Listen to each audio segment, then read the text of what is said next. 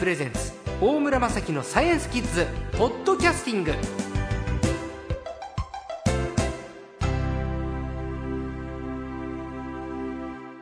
さあ、今週の最高もですね、プラネタリウムクリエイターの大平隆之さんです。またよろしくお願いします。はい、お願いします。大平さん、もうすっかりお馴染みです。日本でプラネタリウムといえば大平さんと言われるぐらい、コマーシャルにもなったぐらいなんですけれど、メガスターというプラネタリウム。はい。これが大平さんが開発して、今もう世界中でこのメガスターという名前、知られてるんですよね。まあそうですね、ぼちぼちええ海外にもね、はいあの入ってきまして、今は何カ国ぐらい入ってるかな。はい。いろんな地域に入るようになってきましたね。実は僕が住んでる今、北海道の札幌にもですね、はいはいメガスターがね、はいお目見えして、早速僕見てきたんです。はい、ありがとうございます。あの、藻岩山ですね。はい。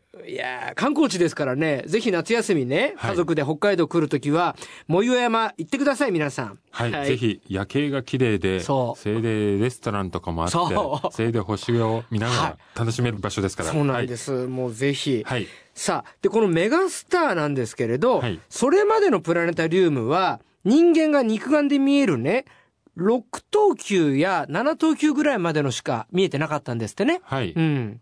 ところが、今、メガスターでは、2200万個の星がはい。見ることできるという。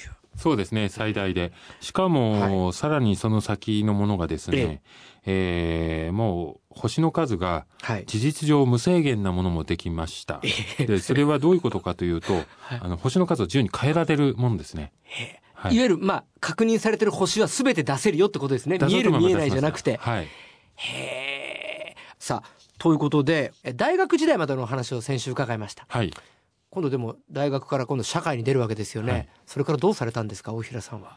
あの、しばらく勤めてまして、で、正直、やはり就職したらプラネタリウムはもう続けられないだろうと思ってたんですけども、えーただ、結構いい会社で、あの、いろいろやっぱり自由で、休みとかもね、割とこう自由自在に取れたりしたので、で、プラネタリウム結局はやっぱり作ってたんですよね、家でね。あ。それで、会社では仕事をして、家でプラネタリウムを作って。サラリーマンやりながら、はい。趣味のプラネタリウム。を。はい。えで、そこで生まれたのがコメガスターで、はい。で、それをいろんなところで発表してるうちに、だんだんこう、それが、活動が大きくなって、まあだんだんその会社の仕事と両立できなくなって、結局独立することになるんですけども、まあ、それから、メガスターは2を開発して、それから、それを科学未来館に設置して、で、会社を作って、それでいろんなところに設置したり、イベントやってるうちに、いつの間にか10年経っちゃったって感じですね。で最初の頃、は大学時代作ったはい。ものが、えー本来9 9000個ぐらいしか見えないものが、はい。えー普通の学生さんが4万個投影できるはい。マシン作って、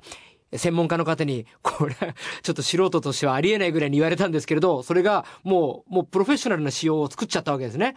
サラリーマンやりながら。はいはいそして独立してはい、今に至ってるという。はい。順風満帆でしたか？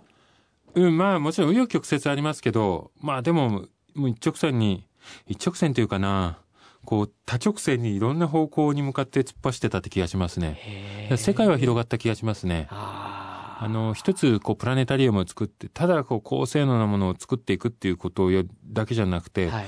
それで、こう、出たもの、出たものを、こう、いろんなところに出していくとね、それが、全然、それ今まで想像もつかなかったような世界にこう、つながる。例えば、その音楽のコンサートで出すとか、あのーこう、バー、カフェとかバーとかでね、星を演出しろなんて、最初はそんなこと僕も考えてなかったんですけどね。あとは、まさかその自分の作った話がこうドラマになるっていうのも想像もつかなかったし、そういうね、こうなんていうのかな、僕が想像もしなかったような、いろんな展開があったのが面白かったですね。まあ、いわゆるコラボみたいなものですよね。そうですね。アイデアとアイデアがはい。持ち寄ってまた融合して新しいものが生まれてるそうですね。といことですよまさにその繰り返しだったですうね。ん。でもそこは多分大平さんの存在がなければ、ここまで来なかったでしょうね。うん、そうですね。まあ、一つだけ、今までのプラネタリウムと違ったのは、やっぱり個人で作って、はい。で、やっぱりいろんな意味で自由だったことでしょううね。んやはりどうしても今までのプラネタリウムだと、例えば、やっぱりね、その業界のしがらみとかもあるでしょうし、はいえーそれが個人で作ったのだとそれがないと。で、狭いところで上映、ね、作って持ち運ばないといけないので、はい小型軽量になって、そうするとそれがいろんな場所に持っていけると。それ今までのものになかった特徴ですね。うんそうすると、今まではプラネタリウムっていう場所を、どこかで大きな場所を作って、そこにお客さんを呼ばなきゃいけなかったのが、今度は人が集まるところにプラネタリウムをやるみたいなね。なんかそういう形になって、それがこういう思わぬ、なんて言うんだろうな、使い道がね、はいどんどん広がっていくみたいな。もう僕の手をどんどんは、ある意味離れてるし、うん僕をなんかいろんなとこにね、はい引っ張り回してくれてるような感覚ですね。確かにそうですね、はいあのややっぱりあのプラネタリウムのドーム状の施設がなければ、プラネタリウムってものは成立しないと思ってたものがガラッと変わったわけですもんね。そうですね、うんそれは僕にとっても予想外でしたね。うはーんなるほど。い。はい。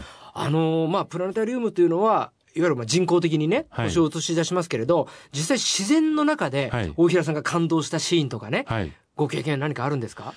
あのー最初にオーストラリアで、えー、天の川を見たときは、やはりびっくりしましたね。天の川、はい。